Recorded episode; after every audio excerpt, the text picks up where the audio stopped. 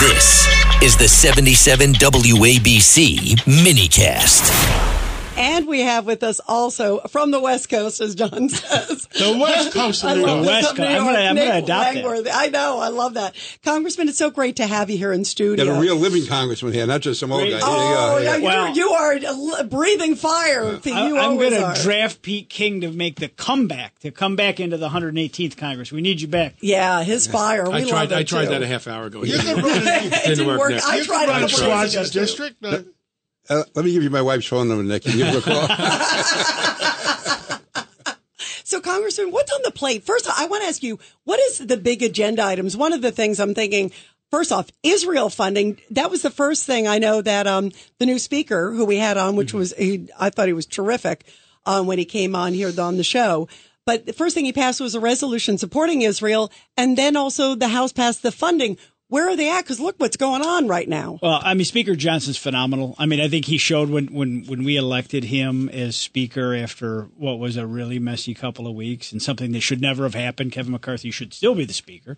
Uh, this, this was this was a grave error, but the the good thing is we have a good man leading our, our conference now. He dispensed with all of the pageantry of an election of a speaker. He stood down. He says, I don't want any parties. I don't want any receptions. We're going to get to work. We'll be back in an hour. We're going to pass a resolution so, showing this body's support for the state of Israel. And then the next week we came back and we not only presented an aid package of $14 billion to support Israel, but we showed a way to pay for it. We took it out of Joe Biden's army of IRS agents, the 87,000 IRS agents that, uh, that he, he shoved into the budget last year. And, uh, we, we eliminated those as a way to pay for this. That is now sitting at the Senate. Guess what? Crickets.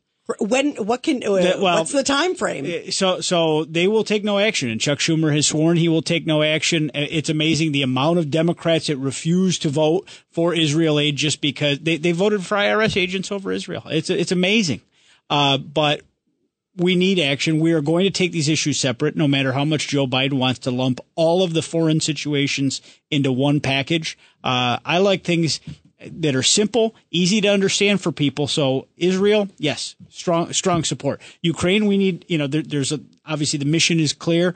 Putin is a butcher and a murderer, but there's people that want safeguards to make sure that that we're not getting ripped off, that our European allies are coming to the table at the at the levels that they have pledged to, and uh, we also have a southern border that's raging as we have a, a just an endless flow of people coming illegally over the southern border. These things need to be addressed before we give a one size fits all $105 billion foreign aid package to the president. Yeah, and speaking of the border, uh, the president last week finally said the word fentanyl, Congressman Langworthy. But you know what's amazing? He doesn't say close the border. It's like as if fentanyl magically appears in the United Has, States. he, has he used the word Iran yet?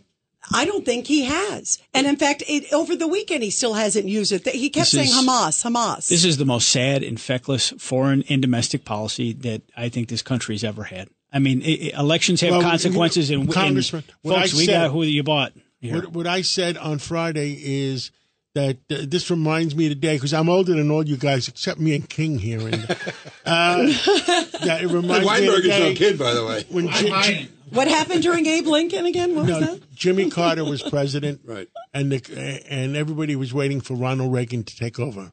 Well, Jimmy Carter, uh, Joe Biden, Jimmy Carter loved America, and I'm worried about Jimmy uh, Joe Biden. I, I, I certainly am. We're seeing a foreign policy that has no direction, No direction. no guts. Uh, no, we're, we're not celebrating American exceptionalism, and we're certainly not putting America first. And they don't fear And us. How many attacks have we had? There's 70 74, 74 attacks today. today. 74 I mean, this- attacks. And, and, and One is too many. uh, One listen, is too many. We're gonna, our troops are going to get demoralized. I I mean, I mean, the, the- the same thing that you heard out of Bill Bratton with the cops. The demoralization of our, our, our men and women in uniform, whether it's they're domestically here as law enforcement officers or those that are putting their lives on the line in the Middle East right now. Yeah. The fact that this is going on and you have a commander in chief that's not standing strong and tall and saying, hell no, this isn't going to happen on my watch. Well, and I wonder what he what would have happened had he done that to begin with. I mean, he didn't do it with Ukraine. He said minor incursion. Look what happened. Didn't do it. Isn't doing it here. He's still kind of a little waffly. Even if you hear his language, it's still a waffly is not good, Congressman. It- it- it's it's a fecklessness, and that's in in the world watches. When you have a weak president, there's a lot of international mischief. You know who didn't have it? Ronald Reagan. You know who didn't have it? Donald Trump. Because when you got cowboy diplomacy and people say, "I can't take this guy for granted. I don't know what he's going to do," you have a more peaceful world. Well, one of the things we've talked about here also, and we've talked a lot about on the show, and I think it needs to be brought up again, is the fact that we are not sanctioning the oil. I mean, that's an easy thing. They're making $2 billion a week. How do you think they're paying for their war? That's war who's paying the terrorism. And- and- and- the four mullahs in Iran are paying for the terrorism. And we're going round Crazy. and round with Qatar talking about un- unfreezing assets. I mean, they should be starved out. Period. Yes. And they're still holding story. Americans. By the way, today it came out just a little bit ago.